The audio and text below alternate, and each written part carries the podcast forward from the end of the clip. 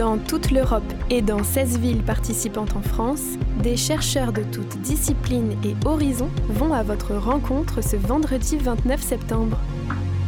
Dans un lieu unique et insolite de votre ville, votre radio en direct de la nuit européenne des chercheurs 2023.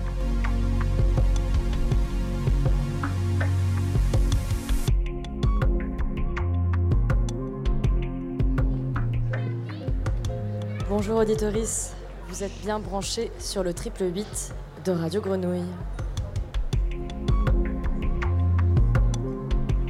Nous sommes actuellement en plateau radio à la Nuit européenne des chercheurs. Selena au micro et Alex Papi Simonini à la réalisation.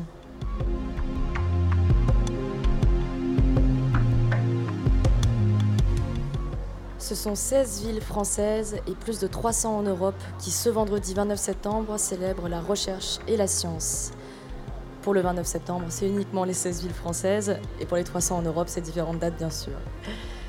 Simple précision. En tout cas, pour nous, nous retrouvons avec joie les Docs des Suds pour ce rendez-vous annuel organisé avec ferveur par la cellule scientifique de l'AMU, ex-Marseille Université. Une centaine de scientifiques viennent à la rencontre du public et ceci durant toute une soirée gratuite. Chaque année, le public est invité à participer à plusieurs expériences et ateliers, une manière ludique de découvrir les travaux de chercheurs de toutes disciplines et horizons.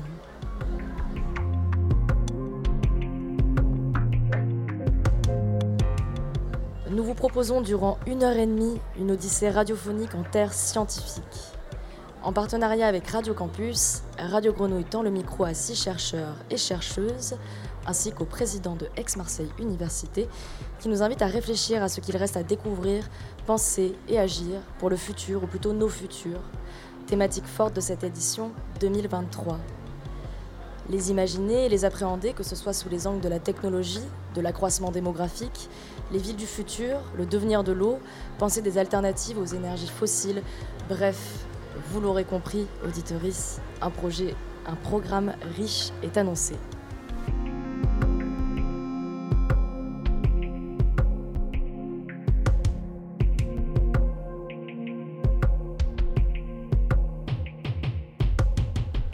Et nous ouvrons ce plateau avec le président d'Aix-Marseille Université, Éric Berton. Bonjour Éric. Bonjour. Bienvenue. Merci. Vous êtes tout de même un habitué de notre plateau, on va pas se mentir. Chaque année, chaque année, volontiers. toujours, au rendez-vous.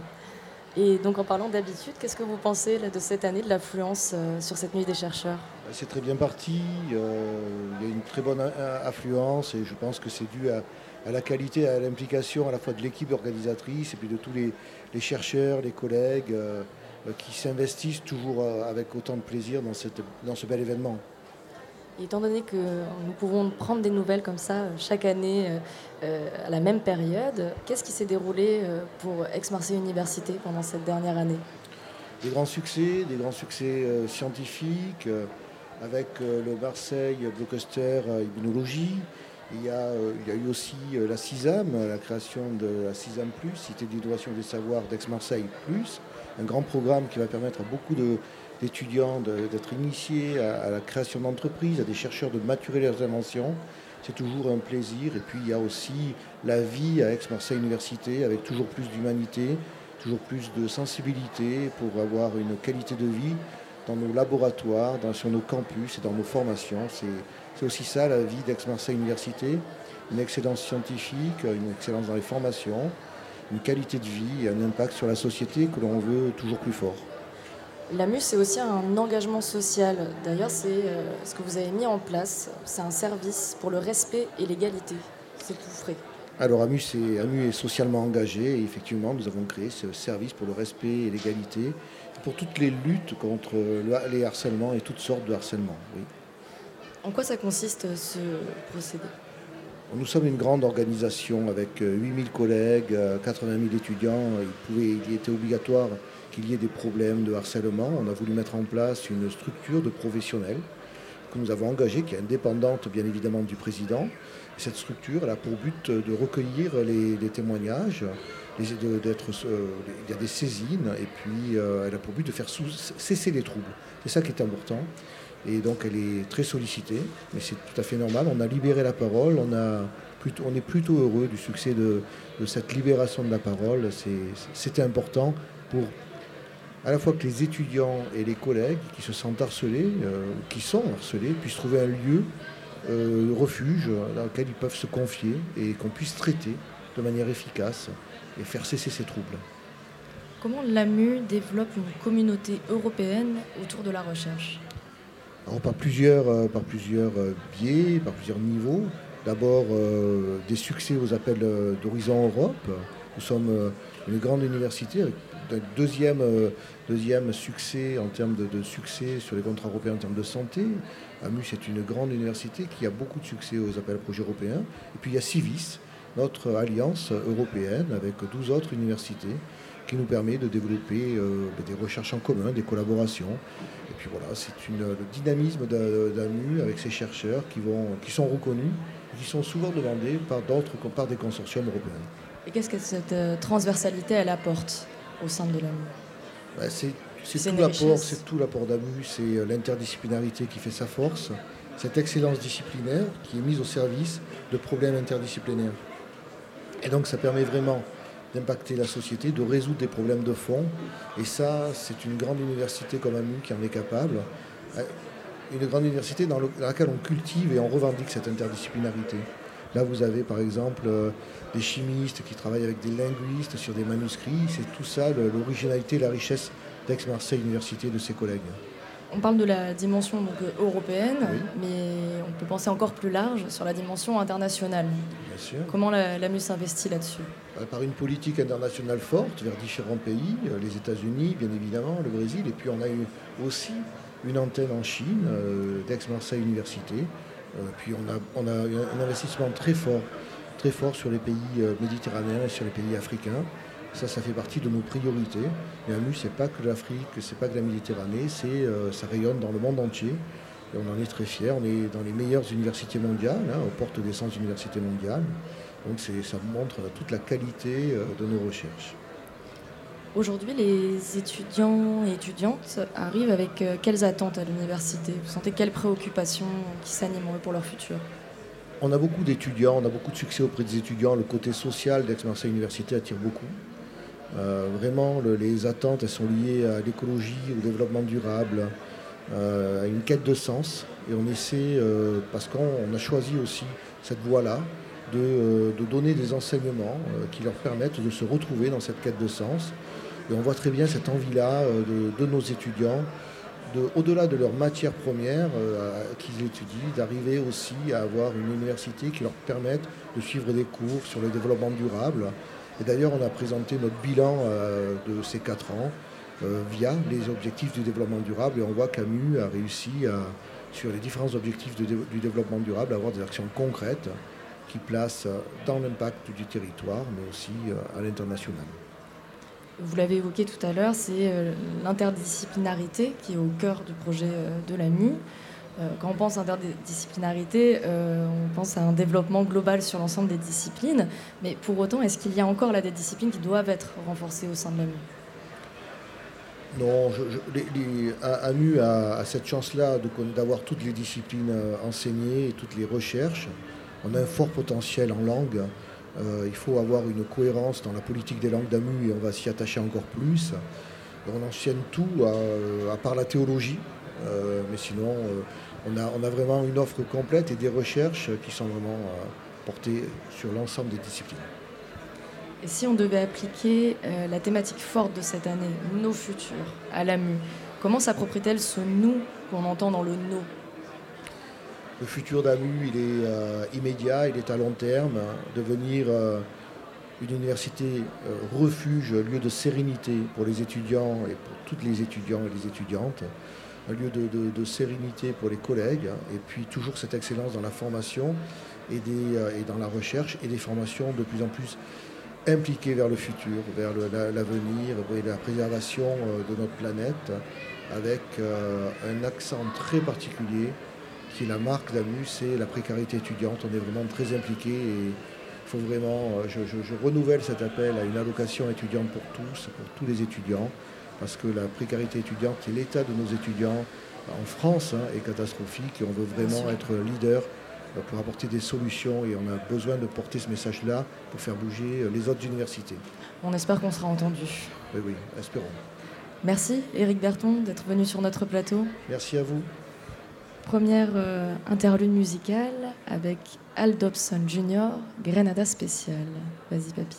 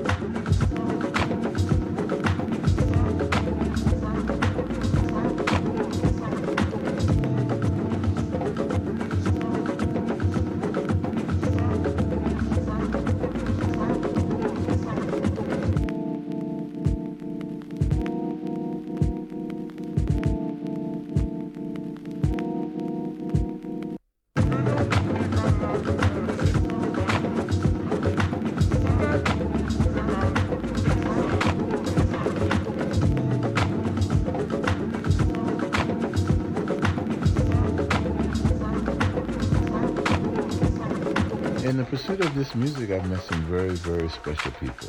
Very, very special. They've, they, uh, no doubt, have uh, shaped my uh, thinking on a lot of issues. Et nous accueillons sur le plateau Radio Grenouille Mathias Monod. Bonjour Mathias. Bonsoir. Vous êtes maître de conférence en génie des procédés ou génie chimique. Vous travaillez au laboratoire mécanique, modélisation et procédés propres et en enseignement à l'IUT département chimie. Et vous vous intéressez tout particulièrement à l'eau. Je n'ai pas fait de faute? Non, c'est tout juste. Ouais, chouette. Ça fait beaucoup de mots hein, pour, euh, pour, faire tout l'intitulé. Bon, il n'empêche que le seul mot que j'ai pas trop précisé, c'est le plus important, puisque c'est pour ça que nous vous invitons, c'est au sujet de l'eau. Ouais. Alors vous vous intéressez à quoi Alors nous, au, laboratoire M2P2 et en particulier dans notre équipe de procédés membranaires, on s'attache à développer des procédés de traitement des eaux en utilisant des membranes qui sont des filtres qui ont des pores de toute petite taille qui permettent de retenir les composés, les polluants dans l'eau pour faire de l'eau potable ou bien traiter des eaux usées par exemple, voire des effluents industriels également. Euh, donc il y a différents types d'eau, il y a celle qui est traitée, non traitée. Pour autant, quand elle est traitée, elle n'est pas forcément potable, c'est ça? Tout à fait. En fonction de ce qu'on a pu retenir dans l'eau, eh bien l'eau peut respecter les normes de potabilité ou pas. Euh, et en fonction des procédés de traitement qu'on va appliquer, effectivement, ben, l'eau aura une qualité différente et des usages différents. On va rentrer tout de suite dans le vif. C'est que la thématique de la Nuit européenne des chercheurs, édition 2023, je ne vous apprends pas, c'est nos futurs. Et l'approvisionnement en eau potable, c'est une préoccupation pour le futur de toutes et tous. Et c'est une idée répandue que nous allons sans doute en manquer d'eau potable. Est-ce que de votre point de vue, c'est euh, une idée reçue ou c'est vrai? J'aurais tendance à dire que c'est plutôt vrai. Euh, alors il y a deux, comment dire, deux problèmes sur l'eau aujourd'hui. Ben, il y a le manque d'eau principalement à cause du changement climatique qui va intensifier les sécheresses en durée, en intensité, et donc peser sur le manque d'eau partout dans le monde. Et le deuxième problème qu'on peut rencontrer, c'est la pollution des cours d'eau ou des nappes phréatiques qu'on utilise aujourd'hui. Euh, voilà, à cause de la pollution industrielle ou la pollution anthropique, donc euh, générée par les humains. Euh, et il faut pousser les traitements pour avoir de l'eau toujours de meilleure qualité, comparativement à ce qu'on pouvait faire jusqu'à maintenant, par exemple on peut avoir tendance à penser qu'on a énormément d'eau salée euh, grâce aux différents océans. Est-ce que pour autant ça peut être une alternative ça? Oui, alors oui, ça peut être une alternative quand on n'a pas le choix, j'ai envie de dire, et ça existe déjà. Donc on peut utiliser l'eau de mer, les océans, pour fabriquer de l'eau potable, par exemple avec des procédés membranaires aussi qu'on peut développer au laboratoire. Euh, le problème, l'inconvénient, l'un des inconvénients de ce procédé, c'est que ça va générer des concentrats, donc de l'eau de mer très concentrée en sel, qu'on va rejeter habituellement dans la mer, localement. Et donc ça peut euh, générer des problèmes pour l'écosystème aquatique euh, marin. Quand on n'a pas le choix, par contre, ben, ça peut être une bonne alternative. Quand on peut l'éviter, euh, j'aurais tendance à dire qu'il faudrait préférer d'autres ressources alternatives. Et on pense par exemple à la réutilisation des eaux usées traitées. Aujourd'hui, hein, de plus en plus on entend parler, y compris en France, vu qu'on a rencontré des périodes de sécheresse de plus en plus importantes, ça pourrait être une des solutions. Aujourd'hui, la priorité pour arriver à sauver l'eau, ce serait euh, de mettre l'accent sur gérer sa consommation ou moins polluer, ou les deux, parce que de toute façon l'un ne peut pas exclure l'autre Tout à fait, j'ai envie de dire un peu les deux. Bien sûr la sobriété, on en parle aussi avec l'énergie, il faut en parler pour l'eau également. Euh, diminuer les prélèvements pour tous les usages. Et ensuite, quand on doit utiliser de l'eau, peut-être on peut utiliser de l'eau avec des ressources alternatives comme la réutilisation des eaux usées traitées par exemple pour diminuer la pression sur les ressources euh, actuelles et plus conventionnelles, hein, les rivières, les nappes phréatiques. Et puis ensuite, euh, oui, bah, peut-être euh, mettre en place des traitements qui nous permettent de traiter les eaux qui sont de plus en plus polluées.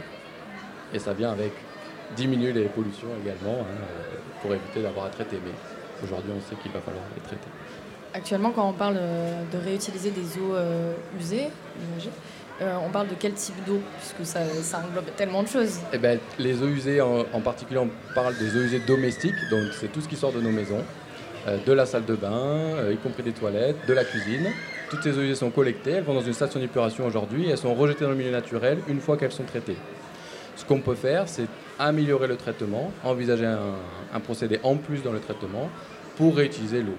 Et ça se fait déjà aujourd'hui hein, dans beaucoup de pays dans le monde.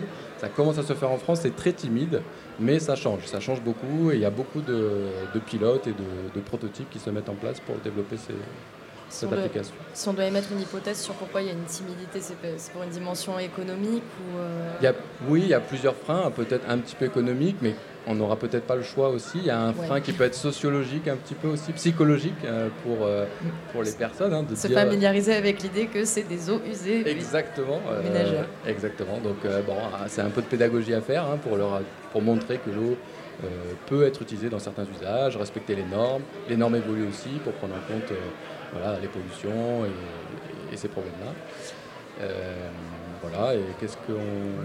J'ai perdu le fil. Euh, en tout cas, vous avez évoqué un mot euh, que je vais réutiliser. Vous avez parlé de pédagogie. Et ça tombe bien, parce qu'une des raisons aussi pour lesquelles on est très heureux de vous recevoir sur ce plateau, euh, c'est parce que tous les deux ans, à la Nuit européenne des chercheurs, il y a une grande expérience participative en simultané dans toutes les villes participantes. Le jury de chercheurs et de professionnels de la culture scientifique ont sélectionné l'expérience proposée par Nicolas Dietrich et des chercheurs du Toulouse Biotechnology Institute, dont vous faites partie. Non, non j'ai fait partie, oui, j'ai fait partie. Plus maintenant, mais en tout cas, vous connaissez l'équipe. Et il s'agit donc de cette expérience participative, c'est la grande synchro, synchro au EAU, bien sûr. Et donc, c'est quoi cette grande expérience? Oui, alors c'est une expérience créée par Nicolas Dietrich donc, au TBI. J'ai fait ma thèse euh, au TBI, donc c'est pour ça que je, connaissais ces chercheurs. Euh, l'objectif, c'est de faire mesurer au grand public la qualité des eaux qui les entourent, donc cours d'eau, fleuves, rivières, toutes les eaux douces qui sont autour de, chez eux, nationalement, massivement, partout en France. En même temps, c'est ce week-end principalement. Euh, en allant chercher un petit kit euh, d'échantillonnage, un petit kit d'analyse pardon, euh, sur le stand qui est, à l'entrée des docks du sud aujourd'hui et partout en France. Donc, l'objectif c'est de tremper la petite bandelette avec plusieurs tampons qui permettent d'analyser plusieurs critères de qualité d'eau. Très rapidement, en trempant la bandelette, ça change de couleur et on regarde la qualité d'eau correspondante. Et on envoie la photo à ce fameux chercheur à Toulouse qui va faire la compilation et créer une carte en temps réel de la qualité d'eau partout en France, de, ce qui a été analysé. Et les participants pourront voir cette carte euh, en direct.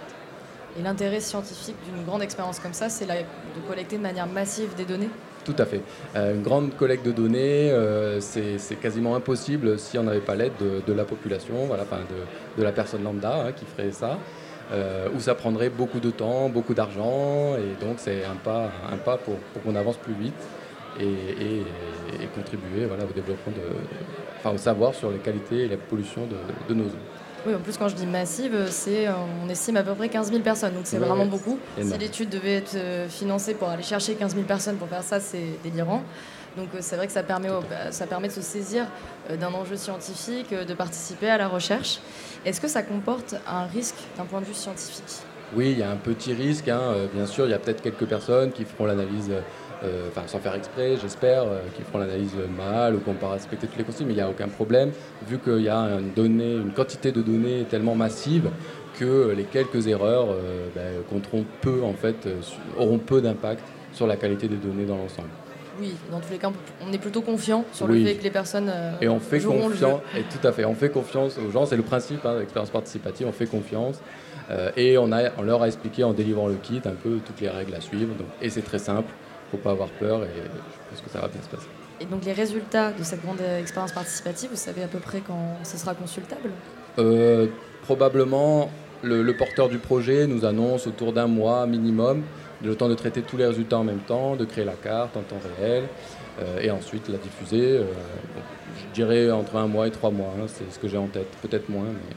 Et donc dans cette cartographie, ce sera, il y aura donc euh, répertorié des cours d'eau. Euh, les fleuves, les nappes phréatiques. Non, on n'a pas les nappes phréatiques puisqu'on n'a pas accès. C'est quand même compliqué d'y aller. pardon. Donc les cours d'eau, fleuves, rivières, petits ruisseaux. Ça peut être un égout, enfin de l'eau qui ruisselle dans l'égout, tout sauf les eaux de mer, euh, puisque le kit n'est pas adapté pour les eaux salées. voilà, et donc cartographié par localisation GPS également, tout en France, et le type d'eau. Il faut que la personne indique si c'est un fleuve, une rivière, un lac, vous avez l'air assez enthousiaste de participer. Euh, oui, oui, ben, moi j'ai trouvé ça, euh, j'ai trouvé ça passionnant. Enfin, c'est une très bonne idée, donc euh, voilà, j'ai adhéré tout de suite pour contribuer à, sa, à sa, comment, sa communication et, son développement. Ben, pour les personnes qui nous écoutent, on vous encourage à participer si c'est encore possible, puisque voilà, c'est le 29 septembre. Et on va continuer ce plateau. Merci Mathias. Avec plaisir, merci à vous. D'être venu sur ce plateau. On se fait une autre petite respiration musicale, étendre en plus, avec Don't You Want My Love de Moody Man.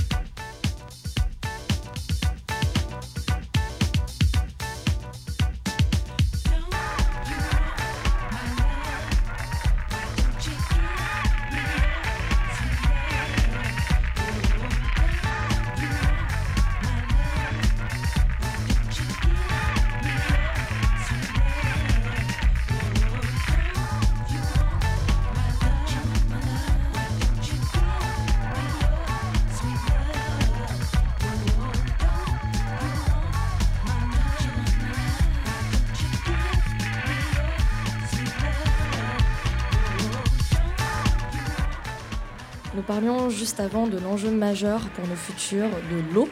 Et nous passons à un autre enjeu tout aussi majeur, celui des alternatives aux énergies fossiles, puisque ça y touche un peu. Bienvenue Rebecca Leblé sur notre plateau. Bonjour. Bonjour. Vous êtes doctorante en bio-inspiration ou biomimétisme à l'Institut des sciences moléculaires à l'Université Aix-Marseille.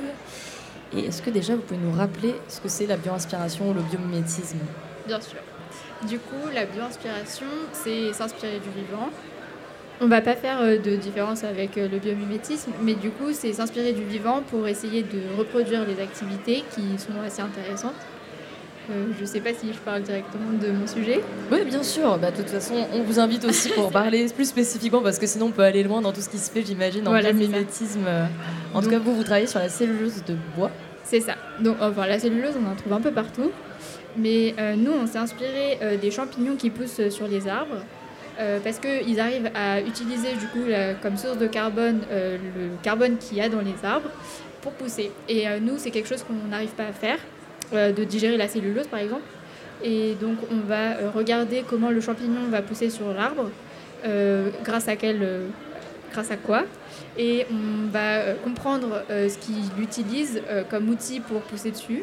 On va s'inspirer, on va en faire des modèles synthétiques et essayer de reproduire son activité euh, pour euh, euh, avoir le bénéfice de, de la dégradation de la cellulose en glucose qui par fermentation deviendra du biocarburant. Euh, ce biocarburant, c'est basé sur du bioéthanol. Ouais, alors en fait, le bioéthanol, c'est la fermentation du glucose. Et donc, oui, le bioéthanol fait partie des biocarburants. Euh, donc un biocarburant, il est à destination de quoi c'est pour quelle utilisation? Bah, alors, euh, vous en trouvez sûrement déjà euh, dans les pompes. Ça va être complémenté pour l'instant dans les énergies fossiles parce que bah, les moteurs ne sont pas faits pour travailler qu'avec du biocarburant pour l'instant. Mais in fine, on espère qu'on aurait des moteurs qui seraient compatibles avec des biocarburants totalement. Et donc, ce serait pour remplacer les énergies fossiles, enfin le, carburant qui n'est pas biocarburant, donc le carburant qui est euh, issu des énergies fossiles. Donc, euh, comme euh, bah, tout ce qu'on trouve dans les pompes, malheureusement. Oui, Voilà. en fait, l'ensemble sont des énergies fossiles l'heure C'est ça. ouais. Et donc, on complémente pour l'instant avec du, de l'étha- du bioéthanol. Et in fine, on espérait avoir que de bioéthanol. On sait que les énergies fossiles, c'est un enjeu majeur écologique aussi, puisque c'est extrêmement polluant. Euh, quand on dit bio, on ne veut pas forcément dire écologique. Est-ce que là, le biocarburant sur lequel donc, vous travaillez, euh, il est écologique? Alors, euh, c'est une très bonne question. Parce qu'en fait, le biocarburant n'est pas forcément. donc, il est, il est bio parce que il est issu de matière végétale, donc la, biomasse. Donc, c'est la masse du vivant. On a de la biomasse végétale ma- majoritairement. Euh, il y a trois euh, générations euh, de biocarburants qui existent. Donc, la première génération de biocarburants, elle est en fait, elle rentre en compétition avec le les terres arables parce qu'en fait ce sont des carburants qui sont issus de, cultures qui sont poussées que pour faire ce biocarburant comme les, les betteraves sucrières par exemple. Et donc ça pose un problème pour les terres. Euh, nous, le biocarburant de seconde génération qu'on aimerait développer, c'est sur des euh, déchets de l'agriculture, donc tels, que le bambou, euh, la paille, etc. Et donc là, on n'a pas de problème de, compétition avec la consommation humaine. Et après, il y a le biocarburant de troisième génération, que je connais beaucoup moins bien, mais qui utilise de- des algues et qui a des problèmes de tout autre, mais sur euh, les entrants en énergie, parce qu'il faut beaucoup de lumière pour faire pousser les algues. Et donc, euh, le bénéfice de, de l'utilisation de, de- des algues n'est pas forcément euh, avéré. En tout cas, ce qui est intéressant aussi là dans votre recherche actuellement, euh, c'est que ça mélange, ça combine plusieurs préoccupations écologiques comme sujet de recherche, puisqu'il y a la question de l'alternative aux énergies fossiles, mais il y a aussi celle du traitement des déchets. Oui, exactement. On essaye de boucler la boucle. en fait, euh, on a un partenaire euh, qui s'appelle Bamboo for Life, euh, qui fait pousser des bambous sur des zones qui ont besoin d'être, de, de faire de la remédiation des eaux, justement, de faire du traitement des déchets. Et donc, c'est des stations d'épuration. Mais une fois que ces bambous ont poussé et ont- sont arrivés à maturité, ils sont considérés comme des déchets. Et donc, une des valorisations du bambou euh, pourrait être euh, la valorisation de sa cellulose, parce qu'il est majoritairement constitué de cellulose. Et donc, si on pouvait euh, utiliser ces bambous comme entrant dans notre procédé et en fabriquer du biocarburant, ça pourrait être une manière de, bah, de réutiliser un déchet. pour vous, en tant que doctorante et chercheuse, est-ce que c'est une démarche politique, au sens d'un engagement militant, de choisir ce sujet de recherche? Euh, bien sûr. je pense qu'il faut euh, justement avoir euh, une fibre bah, pour être passionné pour pouvoir faire un sujet, enfin pour pouvoir travailler sur des sujets comme ça. Bah, de toute façon en recherche en général. Et moi, si je fais, si j'ai choisi ce sujet, oui, c'est priorité pour avoir un impact positif sur le monde de demain. Oui, donc c'est aussi une démarche militante. Oui. Merci beaucoup, Rebecca Leblé, d'être venue sur notre plateau. Merci à vous. Et on continue avec une légèreté sérieuse, signée Jojoa, Lieutenant Nicholson et leur musique El Niño.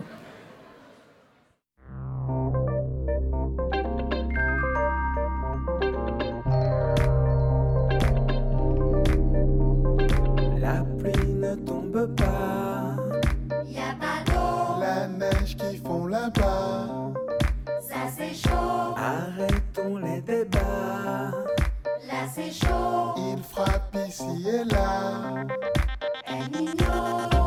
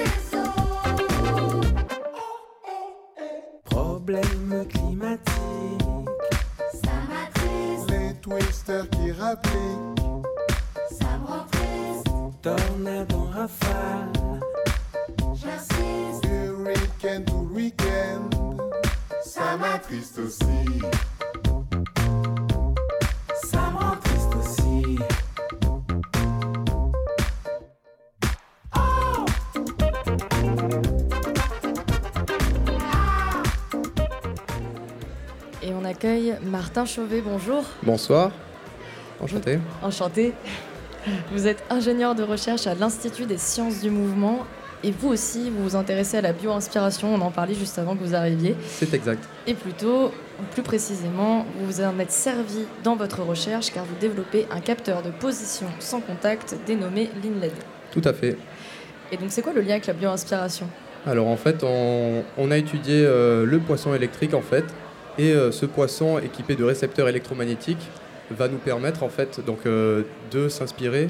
Euh, donc en fait, on va avoir une, il va avoir un champ électrostatique ce poisson et ça lui permet de détecter ses proies, détecter des autres espèces également, de manière très précise. Et en fait, on a transposé ce phénomène en lumière, donc avec un capteur infrarouge, un capteur qui va nous permettre de détecter des gestes, donc de droite à gauche, de bas en haut, Et euh, ça va nous permettre donc dans les capteurs du futur à remplacer petit à petit le tactile. C'est une tendance qui se dégage euh, ces dernières années. Donc euh, les, plus, les plus âgés se- vont utiliser la souris, le clavier. Les plus jeunes sont avec le tactile dans les mains. Et on essaye de voir ce qui va se passer donc, en proposant une technologie sans contact, ce qui va nous permettre de commander un burger, de faire des swipes, des clics et de naviguer dans un menu, dans une automobile, dans l'automobile également. Voilà. Pour te- tenter de donner à entendre l'image de euh, comment on utilise euh, ce capteur euh, Lean- Lean LED, euh, il faut bouger simplement la main, les poignets, les doigts, c'est-à-dire qu'en fait on ne touche pas l'écran et euh, l'écran peut réagir par contre au mouvement. Tout à fait. Alors en fait, on va interagir, c'est la lumière infrarouge, donc que ce soit la main, les doigts, tout est réfléchi et tout est capté par le capteur. On peut récupérer des objets, des- et en fait, on va rentrer dans le champ du capteur et euh, faire donc soit par reconnaissance de gestes simples ou euh, on, on a des perspectives aussi pour l'IA, pour euh, d'autres d'autres perspectives de développement du capteur. Bon, Mais on va loin. venir, on peut aller très loin.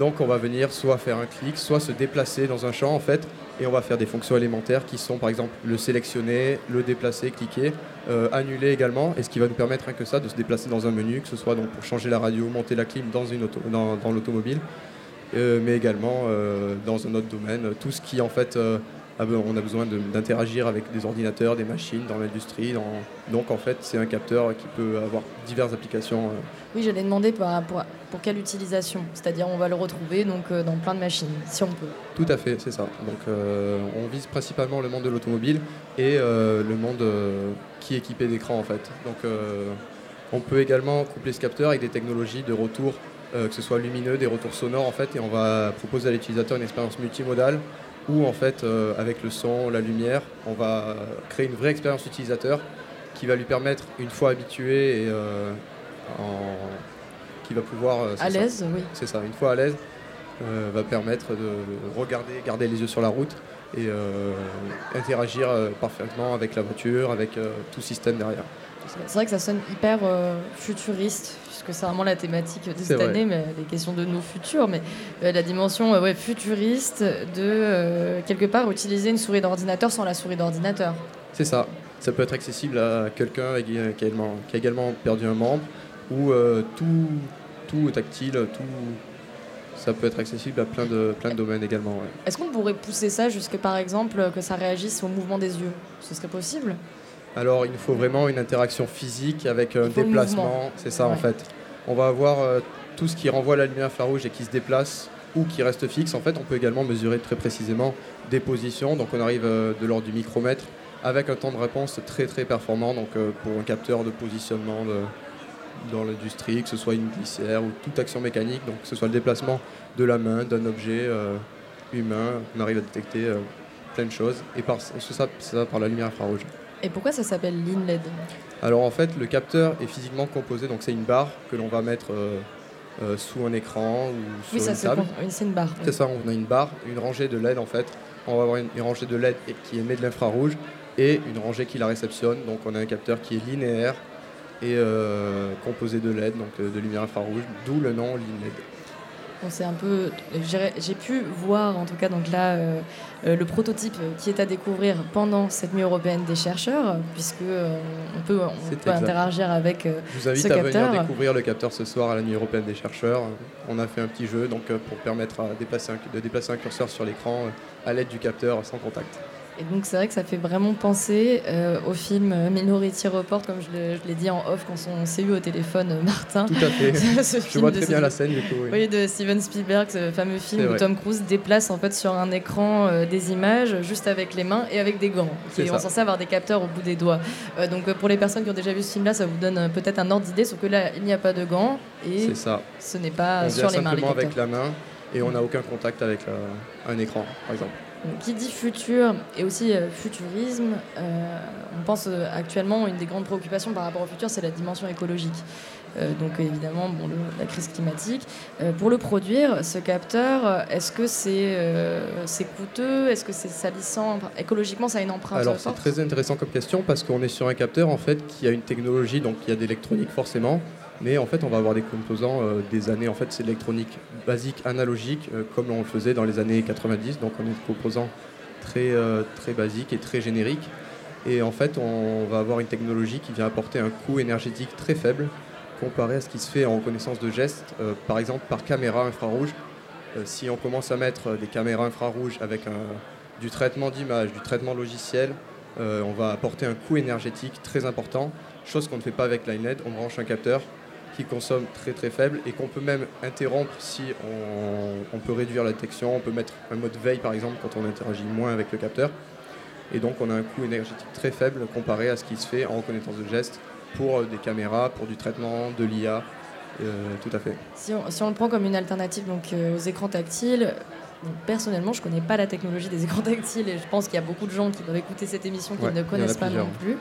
Euh, Est-ce que euh, donc euh, c'est aussi une meilleure alternative puisque écologiquement plus intéressante par rapport à l'écran tactile on ne sait pas par rapport à l'écran tactile ce qu'il va y avoir en termes de coût énergétique. Dans tous les cas, on va avoir un capteur qui a un coût énergétique très raisonnable et en fait par un développement futur, une miniaturisation, on peut arriver à quelque chose de très très intéressant.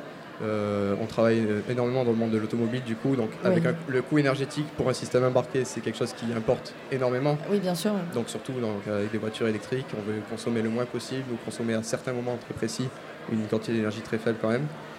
Donc euh, c'est quelque chose qui est très, très intéressant. Et donc on parle de futur, mais c'est quel type de futur? C'est dans 10 ans, c'est dans 2 ans, c'est... Alors ça fait maintenant un an et demi que je travaille sur le projet, donc euh, dans le laboratoire à l'Institut des sciences du mouvement à Marseille. Euh, J'ai commencé par, euh, donc euh, c'était mon stage de fin d'études, une prématuration sur ce projet. Et on a enchaîné après donc, des tests concluants, des premiers résultats, des premières caractérisations très intéressantes sur une maturation de projet. Donc on a le prototype que l'on vous fait découvrir ce soir, qui est très intéressant et que nous allons présenter à des potentiels partenaires industriels pour la suite du projet. On peut dire qu'il va venir après potentiellement donc une, une fabrication à plus grande échelle avec une réduction des coûts parce qu'on est sur un prototype, euh, il y a quatre euh, prototypes pour l'instant euh, Linehead, mais donc une réduction des coûts et, et une optimisation également par la suite de ce capteur pour des coûts de production. voilà. Merci Plus Martin Chauvet. Merci beaucoup. On enchaîne avec euh, la danse de fantôme Ghost Dance. En réalité, c'est juste une pause punchy grâce à Captain Planet. light.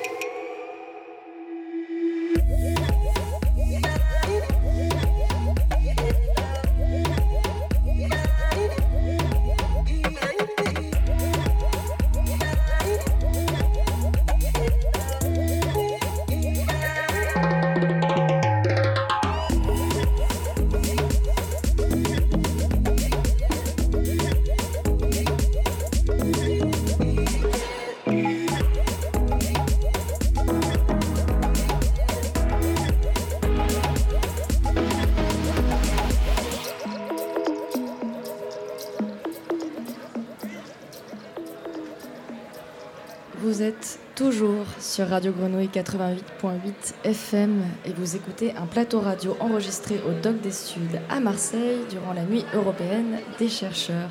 Et nous avons avec nous Perrine Alberola. Bonjour Perrine. Bonjour. Vous êtes doctorante en sciences de gestion et chargée d'enseignement à l'IMPGT. Aujourd'hui, on vous invite pour parler ville du futur. Votre sujet de thèse est sur l'attractivité résidentielle et l'aménagement du territoire. J'ai pas utilisé euh, l'intitulé exact. Oui, oui, J'ai euh, triché, j'avoue. c'est des termes toujours un peu compliqués, je crois, euh, les titres de thèse, donc euh, vous avez bien fait. Donc, euh, ce lien entre attractivité résidentielle et aménagement du territoire, quel est-il? Alors, l'attractivité résidentielle, pour revenir un petit peu à, La genèse. à la genèse et un peu à la définition qu'on lui a donnée, en tout cas ces dernières années, c'est la capacité que va avoir un territoire, donc en l'occurrence ici une ville, à attirer des habitants et à surtout faire rester les habitants euh, dans la ville. Parce que le but, c'est pas de les faire venir pour qu'ils repartent 2-3 ans après, euh, un peu déçus de leur expérience en tant qu'habitants de, de la ville en question. Donc ça, c'est l'attractivité ré- résidentielle.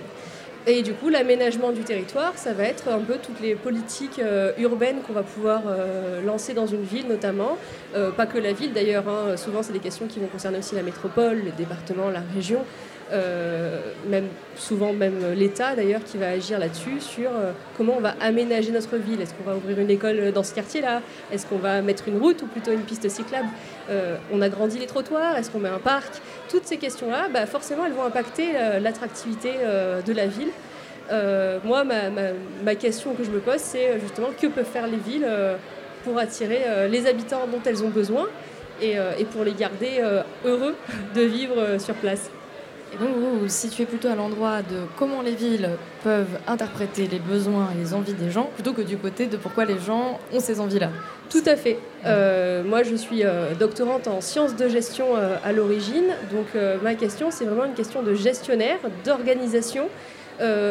On est une ville, on a des moyens, on a des partenaires, on a des missions, des objectifs. Bah, comment est-ce qu'on fait pour atteindre ces objectifs et comment est-ce qu'on gère vraiment notre ville? Euh, forcément, le, le besoin euh, du citoyen, bah, il va avoir un impact important dans ce qu'on va faire. Donc on va se poser cette question de qu'est-ce qu'il veut le citoyen. Mais mon, mon but à moi, c'est pas forcément de savoir pourquoi est-ce qu'il veut ça et, Mais en tout et cas, d'être de courant. creuser comment le besoin se crée. C'est vraiment de savoir bah, comment est-ce qu'on va y répondre. Donc forcément, il faut savoir comment on va le connaître pour pouvoir y répondre. Mais euh, voilà, c'est. Je pose la, la question un peu à l'envers. Euh, et d'ailleurs, euh, ce soir à la Nuit européenne des chercheurs, euh, je demande aux, personnes en face de moi bah, pourquoi est-ce que vous habitez dans, votre ville. Mon but derrière, c'est de dire ok, bah, alors qu'est-ce qu'on peut faire pour que vous y soyez bien, pour que vous y restiez, etc. Donc, je suis quand même tentée de vous poser la question de pourquoi les gens choisissent une ville plutôt qu'une autre. Ah oui, bah alors euh, je crois que si on avait vraiment vraiment la réponse, il y aurait peut-être une recette magique de la ville idéale. Et sinon, vous n'auriez pas de recherche. Et voilà, et, et j'aurais pas de sujet de recherche. Heureusement, heureusement pour moi, euh, pour l'avenir de la recherche sur ce sujet, on n'a pas encore la réponse et je suis pas sûre qu'elle existe vraiment. Enfin, en tout cas, euh, ce qu'on va faire, ça va être plutôt de faire des profils types de citoyens et il y en a plein. Et selon le profil, selon le moment de notre vie, selon la, la- la forme que prend notre ménage, donc est-ce qu'on a une famille nombreuse, est-ce qu'on a des proches, est-ce qu'on a des amis, est-ce qu'on vit en couple, etc., etc., nos besoins ne seront jamais les mêmes. Donc euh, l'emploi, voilà, pour avoir une réponse, l'emploi est une des plus grosses euh, C'est un réponses, vecteur forcément. ouais. C'est un vecteur très important. Ça l'a été des années et des années et ça l'est de moins en moins. Donc maintenant que l'emploi perd du poids, euh, bah, quelles sont les autres variables? Il va y avoir des questions d'environnement qui vont être de plus en plus présentes, des questions de vie sociale, euh, l'entraide en fait euh, de la famille. Par exemple, est-ce que je vais pas habiter trop loin de mes parents? Parce que si je veux fonder une famille, c'est bien s'ils sont à côté pour m'aider. Toutes ces questions-là, en fait, des, des fois un peu pragmatiques de la vie du quotidien. Voilà, du, du paysage aussi. J'aime la mer. Oui, bien pourquoi sûr. pas habiter près de la mer? Mais voilà, c'est tout un lot de petites choses et c'est jamais vraiment une raison en particulier. Et donc vous étudiez, euh, vous appliquez ça à quel type de ville Parce qu'il y a énormément de villes en France, donc euh, entre étudier Pau, étudier Marseille euh, et Châteauroux, j'imagine qu'il y a des différences. Ouais, les besoins des villes sont pas les mêmes parce que moi, mon point de vue, encore une fois, c'est vraiment la ville.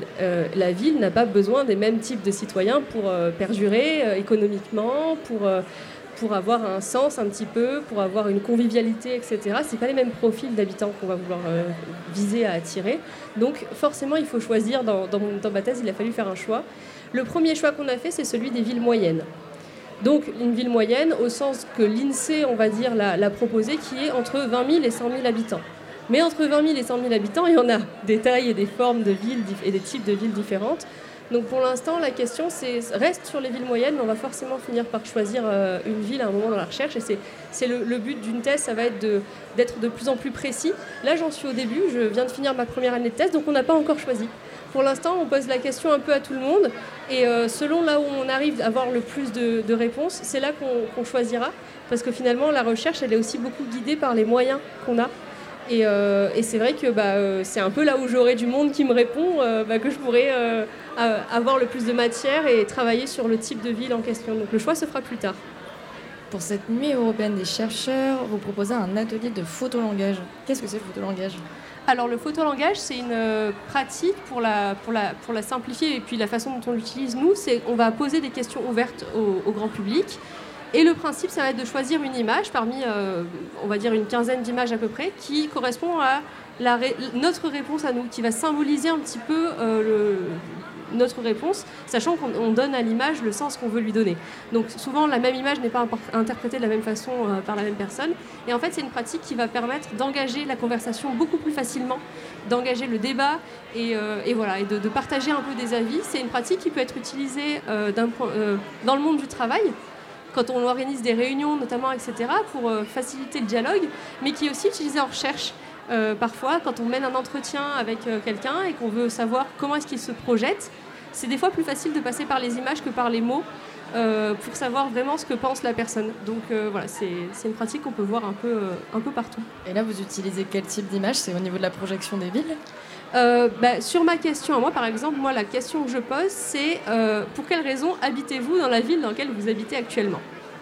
Voilà, c'est une question un peu bah, pourquoi je suis ici? Souvent les gens sont de Marseille, hein, puisqu'on est au Doc des Sud ce soir, donc euh, bah, pourquoi est-ce que j'habite à Marseille aujourd'hui? Euh, Il va y avoir une image qui va avoir tendance à représenter un peu plus le travail, l'argent, avec un attaché-caisse, des dollars, etc.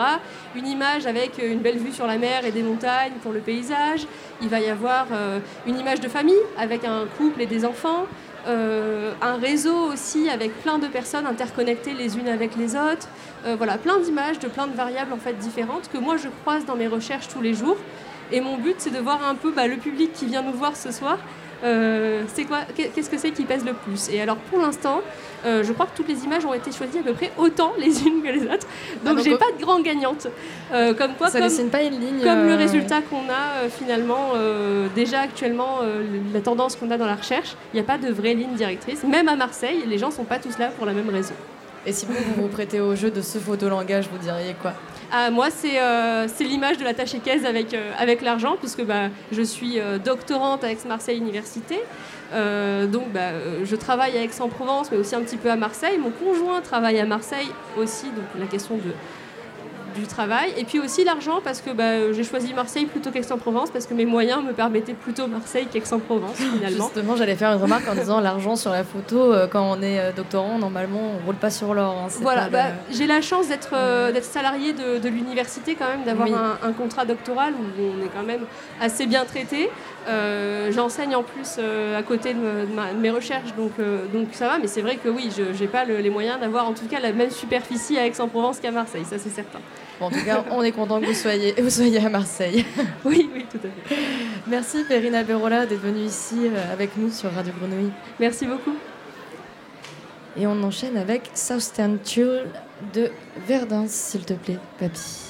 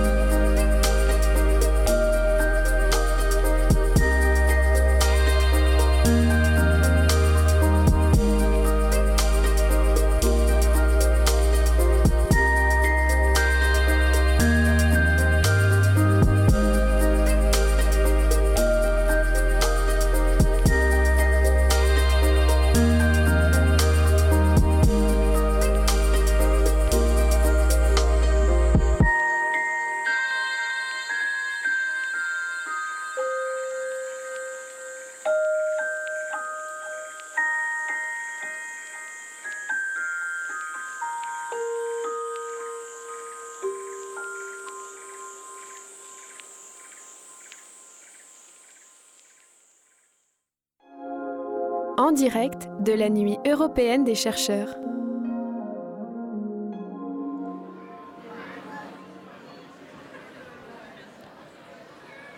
Bonjour, Bénédicte Gastino et bienvenue sur notre plateau Radio Grenouille. Merci. Vous êtes directrice du laboratoire Population, Environnement, Développement à l'Institut de recherche pour le développement, mais votre premier métier est chercheur démographe. Oui, c'est exactement ça. Votre laboratoire étudie les impacts possibles de l'accroissement des populations à l'échelle mondiale sur les populations et sur l'environnement. Et donc, il faudrait reprendre du début. Quelles sont les projections actuelles en ce qui concerne cet accroissement? Alors aujourd'hui, vous le savez, on est 8 milliards. On vient de passer le cap des 8 milliards. Eh bien, je ne savais pas. Eh bien, si, On doit l'apprendre à des gens qui nous écoutent aussi. voilà, c'était le grand événement euh, de, de l'été. Et, euh, et donc, euh, les projections, donc, on fait des projections en démographie, c'est-à-dire qu'on essaye d'imaginer un futur démographique et de savoir combien on sera, combien on sera en 2050, combien on sera en 2100. Et ce qu'on projette, ce qu'on imagine aujourd'hui, c'est qu'on va atteindre autour de 10-11 milliards vers 2080 et qu'ensuite on va atteindre un palier, puis peut-être une décroissance démographique. Alors au-delà de 2100, c'est difficile d'imaginer combien on sera, mais d'ici, en tout cas 2080-2100, on a peu de chances de se tromper, donc on sera entre 10 et 11 milliards très probablement. Alors dit comme ça, euh, ça fait assez peur. Parce qu'on on se demande forcément, est-ce que euh, notre planète peut supporter qu'il y ait euh, autant d'individus sur elle au niveau de ses ressources? Alors pour moi, la question, c'est plutôt est-ce que est-ce qu'on veut que la planète supporte ça? C'est-à-dire, euh, oui, effectivement, on a les moyens de supporter 10 milliards d'habitants sans aucun problème. Par exemple, on a tout à fait les moyens, même aujourd'hui, de les nourrir. On sait très bien qu'on produit suffisamment d'alimentation, de ressources pour les nourrir. Mais aujourd'hui, on partage peu, on a beaucoup de gâchis, on sait qu'on gâche beaucoup d'alimentation, par exemple. Et donc, si on partage mieux, si on gâche moins, on est tout à fait en capacité de ça. Mais euh, on voit bien comment les ressources, elles sont concentrées dans certaines mains, euh, dans certains pays, sur certains continents, et pas partagées. Mais oui, c'est plus une question, à mon avis, politique qu'une question démographique. Au sein de votre laboratoire, donc vous faites des recherches, bien sûr, qui sont amenées à être publiées, mais vous avez aussi d'autres types de missions qui sont peut-être de l'ordre du, du pla- plaidoyer, je ne sais pas si c'est le bon mot. Alors, ça peut être le bon mot. En tout cas, on fait beaucoup de travail de médiation scientifique, comme on fait ici ce soir, mais on le fait aussi euh, auprès des organisations internationales, auprès euh, quelquefois des hommes politiques, notamment beaucoup au sud, puisque euh, on a comme tutelle ex-Marseille Université, mais aussi Institut de recherche pour le développement, et on est très nombreux là, dans les démographes du LPED à travailler en Afrique. Donc on va faire du plaidoyer, oui, auprès des Nations Unies, des hommes politiques, mais aussi des ONG. Alors au-delà du pla- plaidoyer, c'est plus de la médiation, en tout cas du partage d'informations, euh, de la co-construction de la connaissance aussi, ça c'est très important. Il y a peut-être une part aussi donc, de déconstruire euh, des idées reçues.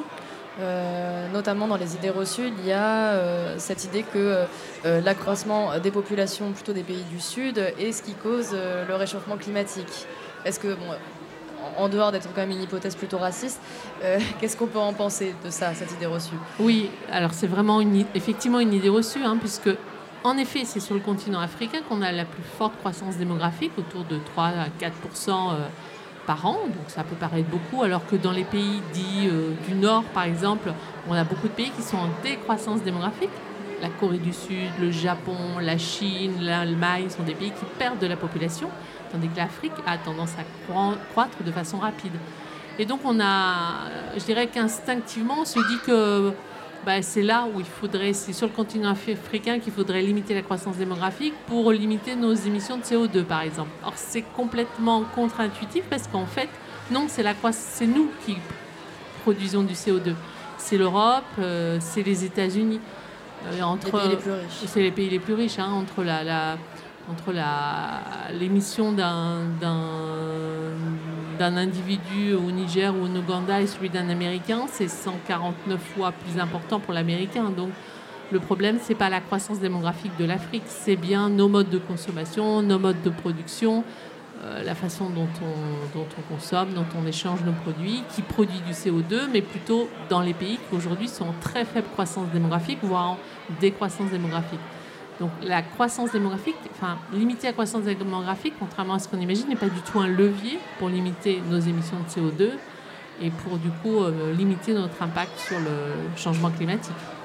Euh, L'enjeu aussi au niveau de ces modes de consommation, c'est que actuellement, dans les pays qui sont en forte euh, croissance démographique, il y a aussi la volonté évidemment d'avoir accès à des conditions de vie dignes qui peuvent être inspirées aussi des modes de consommation des pays les plus riches.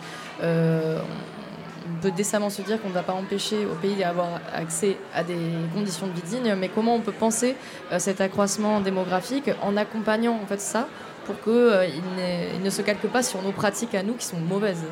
Ouais, c'est tout l'enjeu, hein. évidemment, c'est de trouver un mode de, allez, on va utiliser un mot euh, un peu valise, mais un mode de développement qui permette à la fois à ces pays qui sont, euh, notamment les pays africains, que chacun ait accès à l'éducation, à la santé, euh, voilà, que ce soit des sociétés les plus égalitaires possibles, et en même temps que nous, on fasse un vrai pas de côté. On voit bien comment nous, il faudrait qu'on abandonne euh, une partie de nos voitures, euh, nos voyages en avion, euh, nos consommations de viande.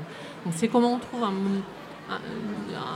mode de vivre ensemble ou en tout cas de vivre chacun aussi là où on est, qui permettent euh, ben, voilà, de préserver les ressources qu'on a. Et clairement, il faut, oui, que les pays qui n'ont pas accès au minimum ben, euh, voire plus, et que nous, on fasse un vrai pas de côté par rapport à ça. C'est vraiment ce que je disais, une question de politique, une question de partage, une question d'égalité. Oui, ça, met, ça intervient complètement avec une question géopolitique aussi. euh, Ça, Totalement. Ça croise, euh, ça croise plein de thématiques. Mais par ailleurs, ça- ça- ça- quand on parle d'accroissement euh, de la population, je pense que beaucoup de gens peuvent faire le lien directement par rapport à la Chine, qui a été très longtemps pointée du doigt comme un énorme pollueur et aussi comme le pays le plus peuplé du monde. Bien que là, ça tend complètement à changer, puisque la décro- ils sont en décroissance. La, la- la Chine est en décroissance démographique et, et ce qui est d'ailleurs étonnant, c'est que, enfin étonnant, euh, c'est que la Chine euh, a plutôt tendance à faire des politiques natalistes maintenant. Elle essaye d'inciter les Chinois, les populations chinoises, les couples à faire plus d'enfants. hein. Ils autorisent un deuxième voire un troisième enfant aujourd'hui. Parce que ben, voilà, la décroissance démographique, ça fait peur. hein. On va manquer de main-d'œuvre. Enfin, bon, le vieillissement de la population, c'est un enjeu important en Chine. Et en même temps, ça reste. Alors, enfin, moi je dis toujours, si on divisait la Chine en 20 petits pays, ça poserait plus de problème à personne, en fait, tout simplement. C'est parce que c'est une grande puissance Mais économique. parce que c'est aussi une puissance économique, mais qui produit pour nous. C'est-à-dire qui émet du CO2 pour euh, notre consommation à nous, en fait. C'est ça aussi qu'il faut remettre en perspective. Donc, euh, effectivement. Oui, parce que quand on, on parle de euh, changer nos modes de consommation euh, au niveau des pays riches, euh, donc bon, ça concerne bien, bien sûr la France, on perd de vue cette dynamique de mondialisation qui est qu'à un moment, si la Chine, par exemple, pollue autant, c'est parce qu'elle produit pour les pays européens et l'Amérique du Nord. Oui, de la même façon qu'une partie de la déforestation au Brésil, pas la totalité, mais une partie, c'est pour produire du soja qui va produire de la viande qu'on va consommer chez nous, hein, du poulet, du bœuf, euh, ou même du soja qu'on va donner à nos propres animaux euh, d'élevage dans nos propres pays. Donc ça est très interconnecté en fait, et c'est très compliqué de penser euh, à la fois le changement climatique et la croissance démographique à l'échelle d'un pays par exemple. Donc c'est un peu difficile de dire voilà c'est la Chine qu'il faut réduire ou c'est le continent africain dans son ensemble. Et puis c'est peut-être montrer du doigt ses voisins sans se regarder soi aussi. Oui, c'est ce que disent euh, certains démographes et je suis assez d'accord pour dire que c'est euh, dire il faut limiter la croissance démographique de l'Afrique par exemple, c'est une façon de se dédouaner de ses propres responsabilités, de notre propre impact sur euh, l'environnement et sur le changement climatique. Sachant qu'on peut dire que donc maintenant, l'impact le plus néfaste sur l'environnement reste nos modes de consommation euh, plutôt que la- l'accroissement démographique. Oui, ce qui serait efficace pour limiter le CO2, ce serait euh, de faire disparaître euh, le Qatar, une partie de l'Europe, les États-Unis, si vous voulez. Voilà. Là, on oui. Là, on, aurait- on serait bien. Mais pas du tout l'Afrique. Vous pouvez faire disparaître l'Afrique, ça ne changera rien. Enfin, je veux dire, on- voilà, euh, faisons disparaître l'Afrique et laissons, euh, je sais pas moi, le Brésil se développer au rythme où il se, Brésil- où il se développe. Ça changerait absolument rien aux émissions de CO2. Donc, c'est pas ça le levier en fait. La question n'est pas là le levier. Oui, le levier se situe plutôt euh, chez nous, chez les Oui, pays riches. chez nous, ouais. Merci Bénédicte Destino d'être venu sur notre plateau. Merci à vous. Au revoir. Au revoir. Et pour nous, nous continuons avec plein de poésie, Como el viento de Pedro Ricardo.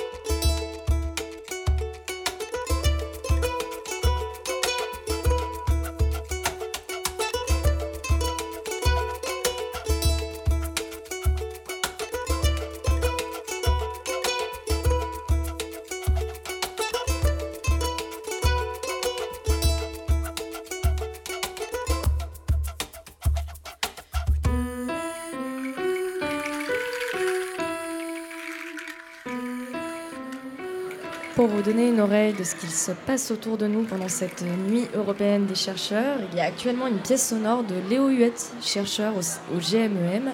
C'est une sonification de données issues des recherches du laboratoire Adhésion et Inflation. Et le public est invité à découvrir le son des cellules. C'est du macrophage du monocyte. Et pour que ça soit plus explicite pour vous, auditoris, on écoute un extrait.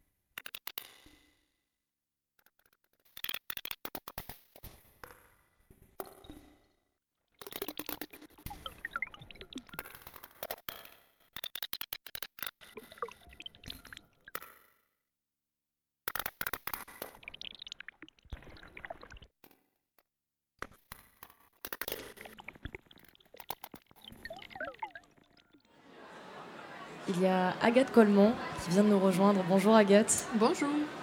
Vous avez pu écouter avec nous cet extrait euh, de cette pièce sonore. Vous en avez pensé quoi? Eh ben, c'est très intéressant. Au début, j'ai trouvé que ça ressemblait un peu à des dauphins. Euh, mais c'est très surprenant, ouais. je me demande comment elles réussissent à obtenir ces, ces données, parce que les cellules, je les ai déjà regardées au microscope, mais écoutez, j'avoue que j'ai jamais trop entendu euh, ce qu'elles avaient à dire. Moi, je me suis interrogée aussi. Donc, euh, pour les personnes qui euh, sont autour de nous, vous pouvez euh, aller juste à notre gauche, nos voisins du GMEM, euh, qui sont actuellement en train de présenter cette pièce au casque. Et revenons euh, à nos virus et pas nos moutons, puisque vous êtes chercheuse à l'unité des virus émergents sous la tutelle de l'IRD, l'Institut de recherche du développement. C'est ça, exactement, oui. Euh, La spécificité de l'IRD, c'est la dimension d'étude des pays du Sud dits tropicaux. C'est ça, en fait, euh, l'idée c'est que, euh, en particulier à l'unité des virus émergents, on étudie des virus qui sont assez présents dans les zones tropicales et donc euh, dans les pays en voie de développement, qu'on peut aussi appeler les pays du Sud. Et euh, donc l'idée de l'IRD, c'est de donner en gros la main aux chercheurs dans ces pays-là, qui sont dans les pays, dans les populations qui sont les plus touchées par ces maladies émergentes, et de faire que eux aussi puissent faire de la recherche de bonne qualité, euh, leur donner euh, des formations, des infrastructures, euh, des financements pour que la recherche puisse se faire là-bas et pas seulement dans les pays déjà développés. Et voilà, c'est un peu ça l'idée.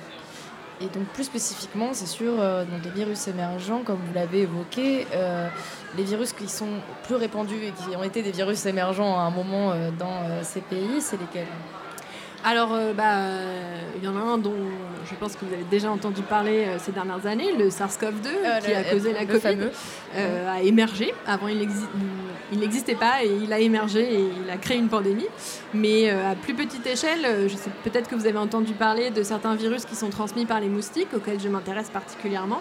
Ça s'appelle les flavivirus. Et en fait, c'est une famille de virus euh, qui contient notamment la dengue, le virus de la dengue, euh, la fièvre jaune, euh, le virus de Zika qui a fait une épidémie en Amérique du Sud euh, il y a quelques années. Donc voilà, c'est ces virus-là auxquels je m'intéresse en particulier. Et comment on définit un virus émergent?